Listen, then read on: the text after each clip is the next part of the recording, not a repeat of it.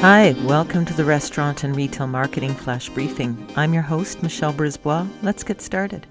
Another way to really dial up your search engine optimization uh, and specifically your local SEO is to work on creating links and backlinks uh, in and out of your website.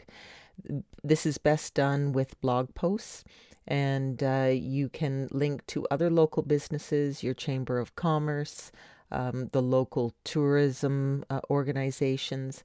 All of those things will signal the search engines that you are located in a certain town on a certain street. And the more that you can create that network of uh, links between you and other local businesses, the more you will uh, rise in the local SEO when people are ser- using search terms like uh, restaurant near me or retail store near me.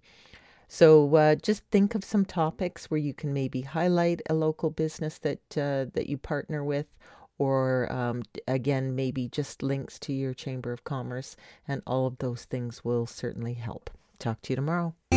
So come on, let's get out.